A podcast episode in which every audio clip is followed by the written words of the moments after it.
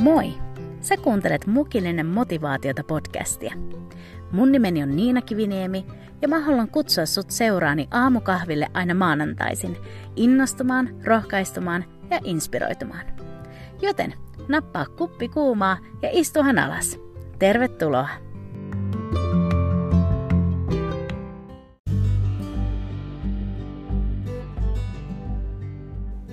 Hei, hyvää huomenta ja huippua uutta viikkoa sulle. Uh, me ollaan takaisin uh, Mukillinen motivaatiota podcastin parissa. Viime viikko missattiin, koska mun ääni katosi yhtäkkiä sairastamisen vuoksi, mutta nyt on kutakuinkin ääni takaisin, niin pystytään jatkaa. Ja tänään niin, niin meillä on vuorossa tällainen Q&A-jakso, eli kysymys- ja vastausjakso. Ja, ja te olette ihanasti lähettänyt mulle tuolla, tuolla somen kautta kysymyksiä ja ja jo siihen edelliseen Q&A-jaksoon tuli paljon kysymyksiä, joista osaan en ehtinyt sitten vastaamaan, niin nyt käytän osan näistä niiden vastaamiseen ja sitten tuli uusia kysymyksiä myös, niin sitten käsitellään niitä. Ja niin, niin mä toivon, että, että tämä jakso saa olla sellainen, missä voisi jotain, niin kuin, jotain ehkä sellaista siihen sun hetkisen tilanteeseen olla jotain hyötyä ja, ja mä toivon, että semmoista niin kuin rohkaisua ja ja toivoa saat, saat näistä ajatuksista, mitä näihin kysymyksiin on, on vastaillut. Mutta nyt ota se sun muki ja supermukava asento ja liity mun seuraan tälle tämän viikon mukilliselle motivaatiota. Okei, mä uskon, että me tehdään nyt tänään niin, että me hypätään suoraan näihin kysymyksiin, joita teiltä on tullut. Mietin aluksi, että otanko jotain intro tai jotain pohjustusta tähän, mutta mä uskon, että on sen verran sen simppeli niin kuin, äh, konsepti tämä kysymys ja vastaus, niin lähdetään vaan suoraan liikkeelle. Eli ensimmäinen kysymys on tällainen, että mitä parisuhde on sulle opettanut tai mitä sä oot parisuhteesta oppinut tähän mennessä? Eli me ollaan noin vuoden päivät mun nykyisen sulasen kanssa, niin ollaan, ollaan oltu yhdessä ja, ja, ja ymmärrän, että vuodessa ihmisestä ei tule mitään parisuhde-eksperttiä, enkä millään tasolla väitä olevani mitään sellaista. Mutta on muutamia juttuja kyllä tähän mennessä niin kuin, mm, huomannut hyväksi tai, tai asioita, jotka, joita niin todellakin tuntuu, että on niin kuin vähän avautunut ja nähnyt, nähnyt tärkeäksi. Ja ihan semmoinen eka, eka asia, mitä mä haluaisin tältä osa-alueelta jakaa, niin on se, että, että um, se aika, mitä mä vietin sinkkuna, mikä oli pitkä aika, noin 18 vuotta, niin, niin siitä kyllä täytyy sanoa, että mä en kadu yhtään sitä, että, että mä silloin sinkkuudessa valmistauduin siihen mun rooliin tulevaisuudessa niin kuin, äh, jonkun puolisona. Ja vaikka siis me ei olla vielä Mikon kanssa naimisissa, mutta kuitenkin, että mä oon jo silloin siinä sinkkuudessa niin valmistautunut siihen ää, niin hyvin tai, tai sen verran kun on pystynyt, niin siihen, että jonain päivänä mä oon jonkun vaimo. Ää, mä uskon näin, että me hyvin monesti niin kuin maailmassa me valmistaudutaan eri rooleihin tosi perusteellisesti. Me valmistaudutaan ammatteihin ja, ja otetaan tietoa eri asioista. Me halutaan olla hyviä niissä rooleissa, mihin, mihin me joudutaan, mutta sitten mä näen, että hyvin huonosti me usein valmistaudutaan siihen, siihen rooliin aviomiehenä tai vaimona. Ja, ja mun mielestä ei ole yhtään tyhmää valmistautua siihen. Uh, on hyvä ottaa selville, mistä on kyse. Että jos sä haaveilet siitä, että sä jonain päivänä olisit vaimo, niin, niin mun mielestä on todella viisasta ottaa selville, että mitä, mistä avioliitossa on kyse, mitä, mitä se vaatii ja, ja ihan niin kuin kaikilla taso, tasoilla. Ja jotenkin mä huomaan nyt, kun on siinä parisuhteessa, niin huomaan, että se on ollut niin oikeasti rahaa pankkiin se, että on, on niin kuin opiskellut niin sanotusti avioliittoa, että vaikka mä en ole käytännössä sitä voinut, voinut niin kuin harjoitella, siis hyvä niin, mutta kuitenkin niin, niin on ollut hyvä, hyvä ottaa selville ja lukea avioliitosta ja tutkia Jumalan sanasta, mikä, mikä Jumalan suunnitelma on avioliitolle ja, ja jotenkin, että mikä on se miehen rooli, mikä on se naisen rooli ja, ja kaikkea tätä, niin täytyy sanoa, että sitä mä en kadu pätkääkään, että mä oon käyttänyt siihen paljon aikaa ja, ja, ja voimavaroja. Niin suosittelen sulle, joka on sinkku ja haaveilet avioliitosta, niin aloita tänään ja opiskele. Opiskele ja tutki ja, ja perehdy ja valmistaudu. Se on hyvä. ja sitten semmoinen, mitä mä tässä suhteessa oppinut tähän mennessä niin on myös se, että on tosi tärkeää olla selkeä. Uh, olla selkeä niistä omista niin kuin, sanoista ja tunteista, tai, tai että sanottaa niitä tunteita, mitä, mitä käy läpi. Mm, ettei oota tai oleta, että se toinen on joku ihme niin kuin mielten lukija ja tietää just mitä sä koet että jos joku asia oikeasti vaivaa sun mieltä, niin, niin kerro siitä, jos on jotain sellaista, mitä sen sun kumppani tarvii tietää. Ainahan ei tarvi, mutta jos on jotain sellaista, mitä hänen tarvii tietää, niin kerto siitä selkeästi. Sitten yksi, mikä mä oon huomannut, ollut tosi tärkeä, että että äh, niin kuin semmoisissa vähän vaikeimmissa keskusteluissa, niin avata sitä, että niin kuin, tavallaan selittää sille toiselle, että mitä sä kuulet hänen sanovan. Koska monesti me miehet ja naiset, me katsotaan asioita niin eri kantilta. Niin mun mielestä on ollut niin, niin tärkeä se, että välillä jos, jos toinen sanoo jotain, ja mä mun mielessäni kuulen sen vähän niin kuin eri lailla jotenkin, jotenkin semmoisella tavalla, mitä mä heti huomaan, että okei, se ei ehkä tarkoita sitä asiaa näin. Niin silloin mä oon sanottanut ja kysynyt, että onko tämä se asia, miten sä tarkoitat tämän sanovan. Mä toivon, että sä saat tästä kiinni. Mutta siis silleen, että avata se, että, että mitä mä kuulen, kun hän selittää jonkun tietyn asian. Niin näin niin kuin mun mielestä välty, välttyy semmoista turhalta väärinymmärrykseltä ja, ja jotenkin semmoinen, niin kuin, en mä tiedä, ihan turhaa semmoinen niin kuin, just tämmöinen niin mielen, mielen lukija, semmoinen, niin kuin, että olettaa, että se toinen tietää, mitä sä tarkoitat, niin se on ihan turhaa. Että, että selittää selkeästi, mitä, mitä itse haluaa viestittää ja sitten kysyä, jos kokee, että ehkä ymmärtää sitä toista ihmistä väärin, niin kysyä se. Että sitten turhaa, niin kuin, turhaa tulee jotain ihmemökötyksiä. ja ylipäätään mun täytyy sanoa, että sellainen mökötys ja, ja tällainen niin kuin, mikä se on silent treatment, tällainen niin kuin, äh, hiljaisuus, tämmöinen, mikä se on suomeksi, en tiedä. Anyways, tämmöinen mökötys, musta on ihan niin joutavaa, että oikeasti sanottaa, sanottaa sen, mitä, mitä tuntee ja mitä kokee. Ja, ja joskus on hyvä myös odottaa ihan pieni hetki ennen kuin sen tekee, että sanoo sen sitten, sitten sille ei oikein, eikä jossain ihme tunne kuohussa. Mutta joo, äh, tämmö, tämmöisiä ajatuksia. Ja, ja sitten ehkä vielä tämmöinen plus-lisäys sulle, joka on sinkku, niin, niin se mitä mä oon oppinut tähän mennessä, kun on nyt vuoden ollut yhdessä Mikon kanssa, niin, niin on hyvä muistaa se, että Jumala ei ole ikinä myöhässä. Että jos avioliitto, jos kumppani on se, mitä sä haaveilet, niin vaikka se voisi tuntua, että se kestää ikuisuuden ja että oikeasti se ihminen ei koskaan tuu, niin mä haluan sanoa niin pitkään odottamisen jälkeen, että Jumala ei ole päivääkään myöhässä ja sä tulet huomaamaan sitten, kun sä oot siinä suhteessa, että kaikki on mennyt just sen aikataulun mukaan, kun on pitänytkin. Että Jumala on kyllä nähnyt, nähnyt ajat ja aika, aikakaudet ja ynnä muut, niin hän tietää just milloin ja miksi. Mutta joo, tämmöisiä ajatuksia tästä kysymyksestä. Sitten seuraava kysymys on tällainen, että miten yksinäisyyden kanssa voit olla toimeen? Um, mä en tiedä, että nyt tämä, joka kysyy tätä kysymystä, että, että minkälaisesta yksinäisyydestä tai yksinäisyyden laadusta on tavallaan kyse. Että onko kyse sellaista sosiaalisesta yksinäisyydestä vai sitten sellaisesta emotionaalisesta yksinäisyydestä. Mutta niin, niin uh, me juteltiin Harri Kankaren kanssa yksinäisyydestä tämän podcastin ekalla tuotantokaudella – niin se kannattaa ihmeessä käydä kuuntelemassa, jos tämä on sellainen aihe, aihe, mistä toivot, että jutellaan enemmän. Ja sen jakson nimi on yksinäisyys, mitä se on ja onko siihen lääkettä. Ja se oikeasti siinä kannattaa, se kannattaa käydä tsekkaamassa, että siinä Harri hyvin määrittelee just tämän, että onko kyse emotionaalisesta vai sosiaalisesta yksinäisyydestä ja, ja sitten hyvin siihen näihin eri osa-alueihin sellaisia niin kuin, tosi hyviä ää, syvällisiä niin kuin, ajatuksia. Mutta mä vastaan nyt oman kokemuksen pohjalta. Ähm, mä oon kokenut itse sellaista syvää emotionaalista yksinäisyyttä, että vaikka mun ympärillä on ollut ihmisiä, on edelleen, niin silti on tullut hyvin tutuksi semmoinen yksinäisyyden tunne ja hyvin semmoinen syvä yksinäisyyden tunne. Siihen on ollut hyvin monia syitä, ihan varmasti silloin pienempänä ja nuorempana niin koulukiusaaminen – sitten justiin tämä pitkä sinkkuus, niin se on vaikuttanut siihen, että on kokenut semmoista syvää emotionaalista yksinäisyyttä.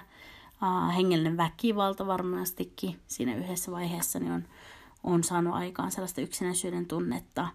Um, ja, ja jotenkin mä toivon, että kun mä puhun tästä yksinäisyydestä, niin että vaikka mä heitän tässä tällaisia, niin kuin, um, mitä mä sanoisin, vinkkejä, että miten selvitä tai miten yksinäisyyden kanssa tulla toimeen, niin mä toivon, että sä että mä sanon näitä kevyesti ja, ja että ne on todella, todella, todella syviä ja kipeitä asioita, kun on kyse yksinäisyydestä. Mutta um, ihan ensimmäisenä jotenkin tästä aiheesta, niin mä haluaisin sanoa tälleen, tämä voi kuulostaa ehkä jopa karultakin, mutta että, että katsoa sitä yksinäisyyttä silmiin. Ja tällä mä tarkoitan sitä, että sen sijaan, että yrittää jotenkin kovettaa itsensä tai paeta sitä tunnetta, niin mun mielestä on ihan ok tunnustaa itselle, että mä koen tätä, mä koen yksinäisyyttä, musta tuntuu, että mä oon yksin. Uh, koska jotenkin tämä aika on sellaista, että hyvin helposti niin halutaan viestittää semmoista, että, että sä oot, sä oot itsenäinen, vahva, sä et tarvi ketään ja sinä vastaan maailma ynnä muuta. Mutta oikeasti niin kuin, sä voit olla samaan aikaan täysin itsenäinen, sä voit olla täysin vahva mies tai nainen. Ja sä voit silti myöntää, että sä tarvit ihmisiä sun ympärille, koska meidät on luotu yhteyteen – niin mun mielestä on ihan ok katsoa yksinäisyyttä silmiin ja, ja tunnustaa itselle, että hei, mä kärsin tästä, tää on kipeää. Ja, ja sen saa niinku, sun ei tarvi olla jotenkin super vahva ja yrittää näytellä, että se ei pääse sun iho alle. Um, Sitten yksi semmoinen ehkä itsellä ollut yksi selviytymiskeino yksinäisyyden keskellä ollut se, että on niin tutustunut itseensä ja, ja, ja opetellut nauttimaan niin omasta seurasta. Mä tuun isosta, isosta perheestä jotenkin jo pienenä nauttinut siitä, että ympärillä on paljon ihmisiä. Niin sitten niin kuin aikuistuessa ja sitten kun on muuttanut yksi asumaan ja on, on niin kuin vuosia ollut yksin, niin, niin huomannut, että, että on joutunut niin kuin, hyvällä tavalla joutunut opettelemaan, nauttimaan siitä omasta seurasta.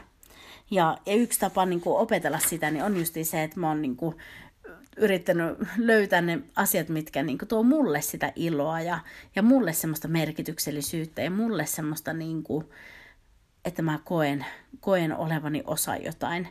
Ja, ja niin kuin löytää niitä semmoisia mulle tärkeitä asioita ja tehdä niitä.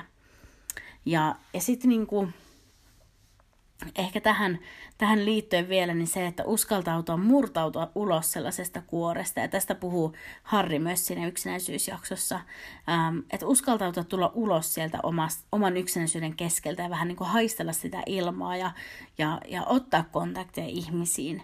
Ähm, joskus siinä, ainakin itse kokenut näitä, joskus kokee tämmöistä yksinäisyyttä ja kokee, kokee jäämänsä vähän niin kuin sivuun – niistä tulee helposti sellainen tunne, että no ei kukaan kuitenkaan halua olla mun ystävä, ei kukaan kuitenkaan halua viettää mun tänään aikaa tai näin. Uh, Mutta sitten hyvin usein, kun mä oon laittanutkin jollekin kaverille viestiä, että hei, haluaisitko lähteä kahville tai jotain, tehnyt jonkun pienen eleen johonkin ulospäin, niin sitten huomannut, että hei, siellä toisella puolella on ihmisiä, jotka on kiinnostuneita ja haluaa, haluaa myös kokea yhteyttä mun kanssa, niin jotenkin um, sellaisena rohkaisuna, että uskaltaa vähän niin kuin tulla sieltä kuoresta ulos ja, ja koputella vähän sieltä, sieltä ulos ja, ja, ja katsoa, että ketä sieltä löytyy ulkopuolelta. Totta kai sitä voi myös, niin kuin, miten mä sanon, voi myös kokea torjutuksi tulemista, mikä on ihan kauheaa, mutta sieltä voi myös löytyä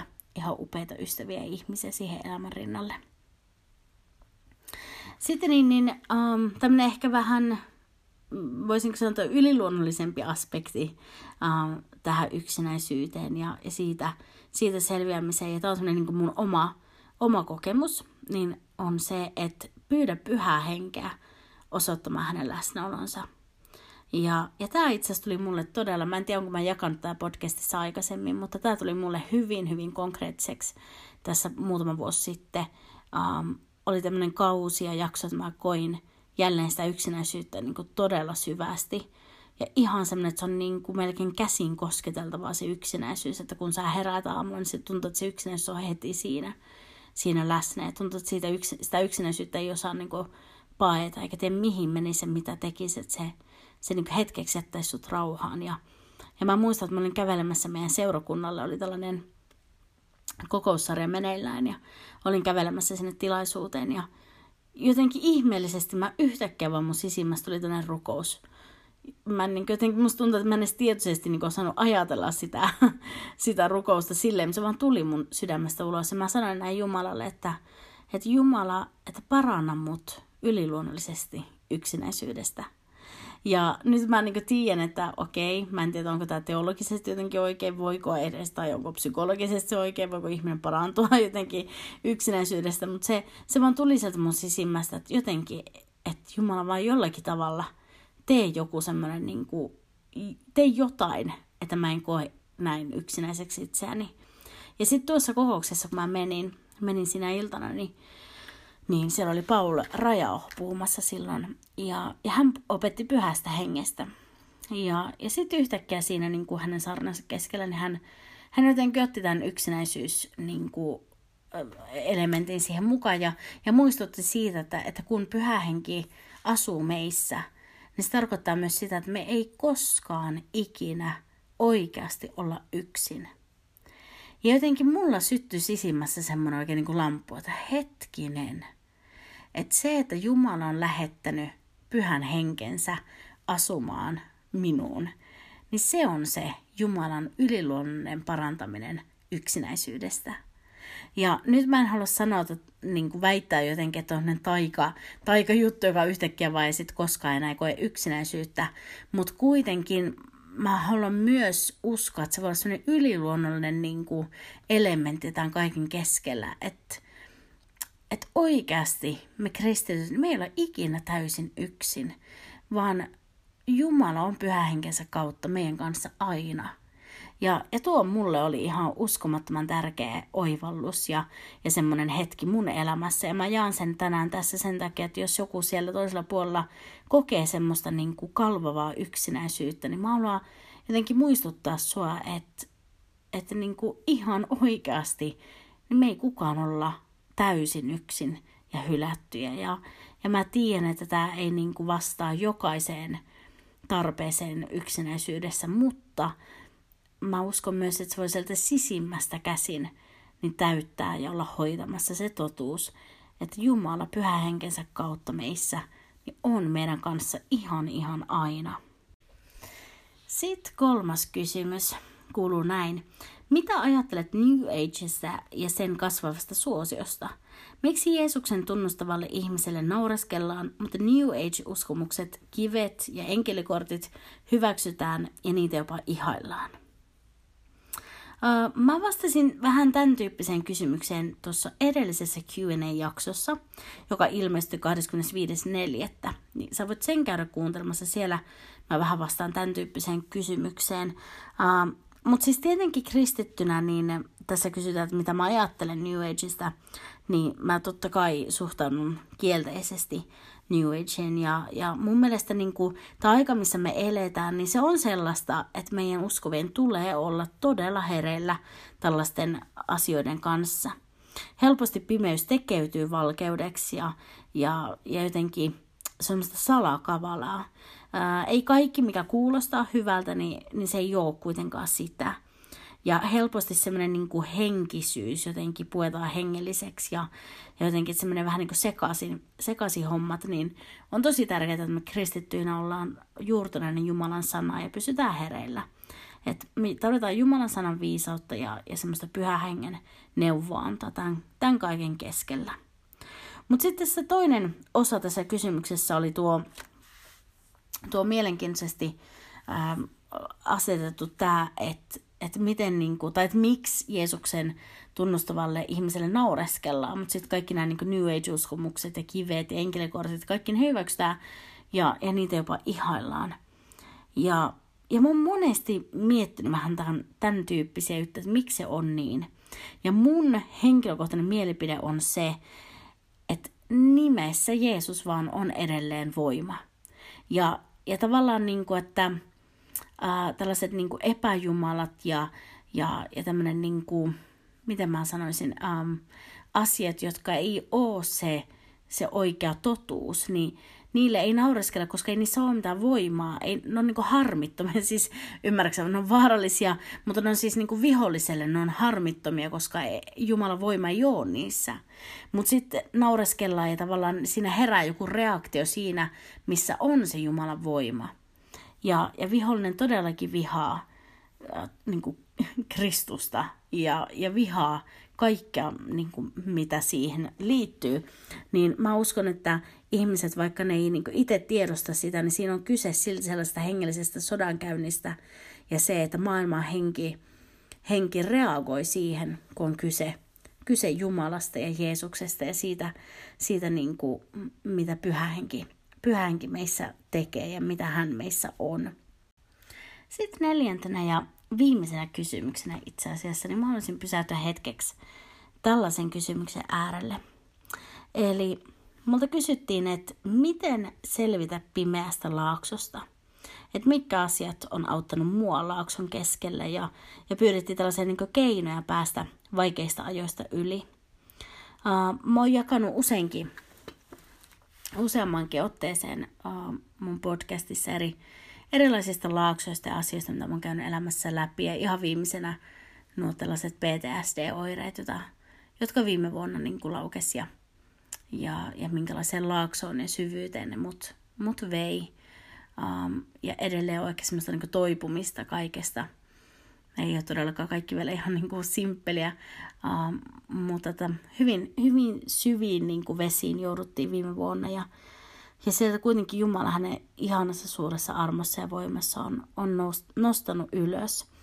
Mutta siinä samalla kuitenkin prosessin keskellä mä koen, että on, on oppinut ehkä tiettyjä asioita, mikä on auttanut siellä. Ja, ja mä en tiedä, että kaikki, tai mitä mä sanon sitä, ää, kaikille nämä ei ehkä ole just samat keinot, jotka auttaa, mutta mä haluaisin jakaa, jakaa muutamia juttuja, mikä mulle on ollut toimivia.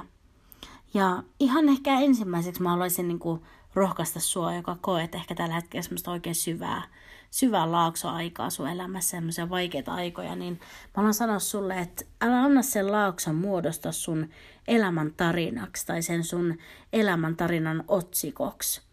Että tämä laakso, tämä vaikea aika, niin se on vain yksi luku tai yksi osa sun tarinaa, mutta se ei ole se sun koko tarina. Ja mä uskon, niin kuin ainakin itse huomasin, että helposti viime vuonna lähti mieli niin kuin menemään siihen suuntaan, että mä teen siitä vaikeasta laaksosta tai siitä PTSD-taistelusta, että mä teen siitä sen mun niin kuin tarinan otsikon. Vaikka totuus on, että se on vain yksi osa mun tarinaa ja siihen mun tarinaan kuuluu niin paljon muutakin. Ja, että Jumala ei todellakaan ole ajatellut, että se luku tai se osa olisi se mun tarinan loppu. Niin, niin jotenkin mä haluan rohkaista sua, että älä anna tämän laakson olla se, joka määrittelee koko sun elämän tarinan, koska tämä on vaan osa sitä. Tämä ei ole se koko sun elämän tarina. Sitten toinen ihan super tärkeä neuvo tai vinkki tai, tai tämmöinen ajatus keskeltä niin on tämä, että, että hae ja pyydä apua. Että avun pyytäminen ei, ei tee susta heikkoa vaan avun pyytäminen tekee susta viisaan. On viisasta hakea apua, on viisasta pyytää ihmisiä auttamaan sua sun, sun hädän ja semmoisen laakson keskellä. Ää, mä itse henkilökohtaisesti sain, sain viime vuonna käydä terapiassa, niin se oli mulle ihan suunnattoman suuri apu kaiken keskellä. Ja, ja todellakin on aivan äärettömän kiitollinen ihan tällaisesta, tällaisesta niin kuin, vaan terapiasta, että kuinka hyvää teki saada puhua ihmiselle, joka ei tunne, tunne niin kuin mua täysin, joka ei tiedä kaikkea kaikesta mun elämässä, niin kuinka hyvää teki puhua hänelle ja, ja, ja saada jakaa asioita ja saada hyviä neuvoja myös niiden asioiden käsittelemiseen. Ja sitten niin ehkä se voi olla sieluhoito tai, tai joku ystävä, jos sä haluat puhua, niin, niin tee se, hae se apu, mitä sä tarvitset, pyydä sitä ja, ja kerro niin kuin sun läheisille, niille, joihin sä voit luottaa, niin kerro niille, miten sä oikeasti voit. Että tuommoisessa laaksossa, niin se on, ähm, se on hyvin, miten mä sanoisin, äh, tietyllä niin paljastavaa tai jotenkin niin kuin, tekee nöyräksi se kokemus, mutta se on myös ihana tapa, tai ihanaa siinä mielessä, että se riisuu sen semmoisen maskin ja semmoisen yrittämisen ja, ja sellaisen niin kuin, jotenkin, että yrittää olla fiininä, niin äh, niille, jotka on siinä sun ihan lähellä ja niihin, joihin sä voit luottaa, niin tämä on se aika, kun sä voit riisua kaikki semmoiset turhat maskit ja vaan niin kuin kertoa heille aidosti, miten sä voit. Mä uskon, että se myös niin kuin hoitaa ja, ja myös herättää hyvällä tavalla sit niitä ihmisiä rukoilemaan sun puolesta ja olemaan sinne sun tukena ja, ja antamaan sulle sitä tukea, mitä sä tarvit. Sitten kolmas vinkki, vinkki tämmöisen laukson keskellä on tällainen, että, että tee niissä, niitä asioita, jotka tuottaa sulle hyvää mieltä. Ja oikeasti niin kuin, mua ihan huvittaa, niin kun mä mietin niitä asioita, mitä mä viime vuonna tein, mitkä auttamaan. Mutta nyt kun mä mietin, mä itse asiassa, niin kuin, että mä ihan liikutun niistä, koska ne oli niin simppeleitä. Mutta kuinka tärkeää oli löytää sen kaiken pimeyden ja sen synkkyyden keskellä edes joitakin juttuja, joista mä pystyn nauttimaan. Ja yksi oli semmoinen, että mä ostin värityskirjoja. mä väritin niitä, koska niin kuin musta tuntuu, että kun tekee jotain luovaa, ja vaikka mä en jaksanut luoda tyhjästä mitä tahansa, niin, niin ihan vaan tommonen, että on valmis kuva, jonka mä voin värittää, niin se toi mulle sellaista niin kuin iloa. Ää, semmoista, että hetken sen pimeyden keskellä saa jotain muuta, muuta ajateltavaa. Ja sitten, tämäkin on niin ihan tavallaan tyhmä juttu, mutta mä haluan jakaa nämä sen takia, että sä, että sä voisit kokea, että ne sun jutut ei ole oikeasti niin tyhmiä kuin mun. ja ehkä sä uskallat sitten tehdä sen. Um, mulle yksi tärkeä semmoinen juttu oli tällainen, että kun mä, en tiedä voiko sanoa, että keräilen, mutta siis um, pienenä aina haaveilin sille, että kun saisi omistaa semmoisia kunnon barbeja. Mulla on aina semmoisia ihan halpis jotain muovinukkeja, mikä ei ollut niitä semmoisia ihan ihan oikeita barbeja. Ja, ja varsinkin niin kuin, ähm, mä nä, tiesin yhden pienenä yhden tytön, jolla oli semmoisia Disney-barbeja, ja mä ajattelin että voi vitsi, jos mä tommosia joskus olisi. Niin mä oon nyt aikuisena hankkinut ihan pari sellaista Disney-barbia, ja nyt on syvän syvän laakson keskellä, niin mä ostin kaksi lisää siihen mun kokoelmaan, tällaista Disney-prinsessa Barbia. Ja siis en leiki niillä, ei mitään tällaista, se on vaan osa semmoista mun kokoelmaa. Uh, Mutta kuinka paljon se toi iloa, semmoinen ihan, siis kauhean mä näin liikutun tästä, mutta siis niinku, niin sanotusti jonkun silmissä ihan jonni joutavaa ja ihan niinku turhaa, mutta kuinka siellä niinku pimeyden keskellä joku tommonen ihan niin kevyt ja vähän sulonen ja kaunis asia, niin toi niin paljon semmoista vaan iloa ja muistutti semmoisesta niin erilaisesta Niinasta, joka mä siinä hetkessä oli. Mutta teen niitä asioita, mikä tuottaa sulle hyvää mieltä ja jotka saa sut piristymään, että käy kahvilla, hae se sun lempparilatte ja istu puiston penkille juomaan sitä, ähm, äh, mitä se nyt voi olla, osta se joku ihana juliste tai käy leffassa, mitä ikinä se on sulle, mikä tuottaa sulle sitä mielihyvää, niin tee niitä asioita. Et vaikka sä oot siellä laaksossa, niin se ei tarkoita, että sun on pakko olla kurjuudessa 247. Sä voit löytää niitä nautinnon hetkiä siellä laaksonkin keskellä.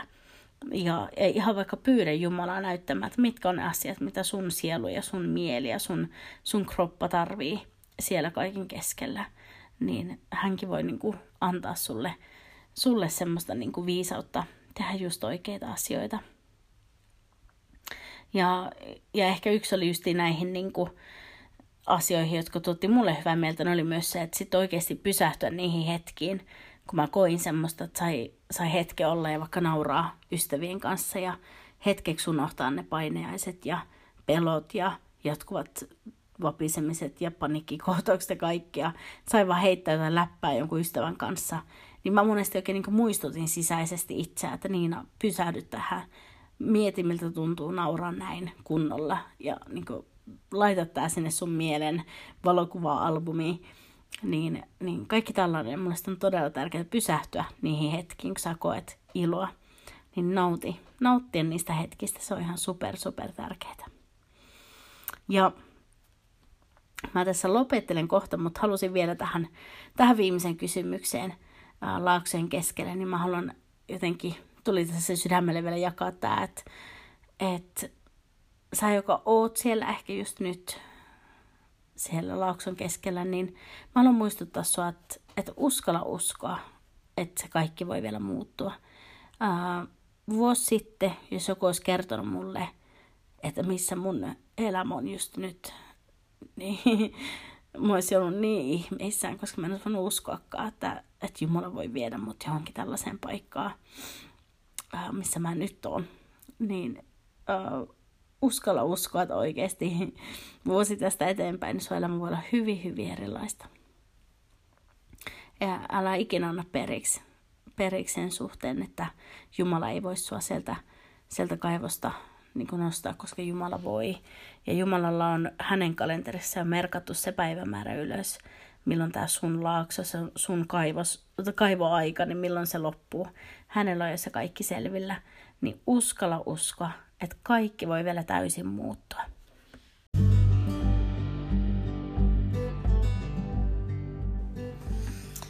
Näin. Äh, me kerettiin neljä kysymystä käydä tässä läpi. Um, olisi ollut kiva niin kuin, ehkä enemmänkin, mutta mä haluan, että nämä pysyy semi-ok pituisena nämä jaksot, että jaksatte kuunnella, niin jätetään lisäkysymykset sitten seuraavaan Q&A-jaksoon. Uh, ja mä haluan oikeasti kiittää jokaista teitä, jotka lähetitte kysymyksiä ja, ja, ja olette ollut sitä kautta mukana tekemässä tätä jaksoa. Uh, ihmeessä kommentoi tai lähetä viestiä tuon Instan kautta, että mukillinen motivaatio, jos on jotain kysymyksiä tulevaisuudessa, mihin haluaisit kuulla vastauksia, tai jos on jotain kommentteja tai lisää keskustelua näistä, näistä mitä tänään käytiin läpi. Uh, tässä vaiheessa mä uskon, että me tehdään kuule niin, että mä toivotan sulle ihan super super sinuttaa viikkoa. Laita seurantaan Instassa ja Facebookissa, että mukillinen motivaatiota nämä tilit ja ollaan siellä sitten yhteydessä. Mutta nyt oikein oikein ihanaa viikkoa sulle ja me palataan sitten parin viikon päästä mukilliselle motivaatiota. Kiitos sun seurasta, moikka!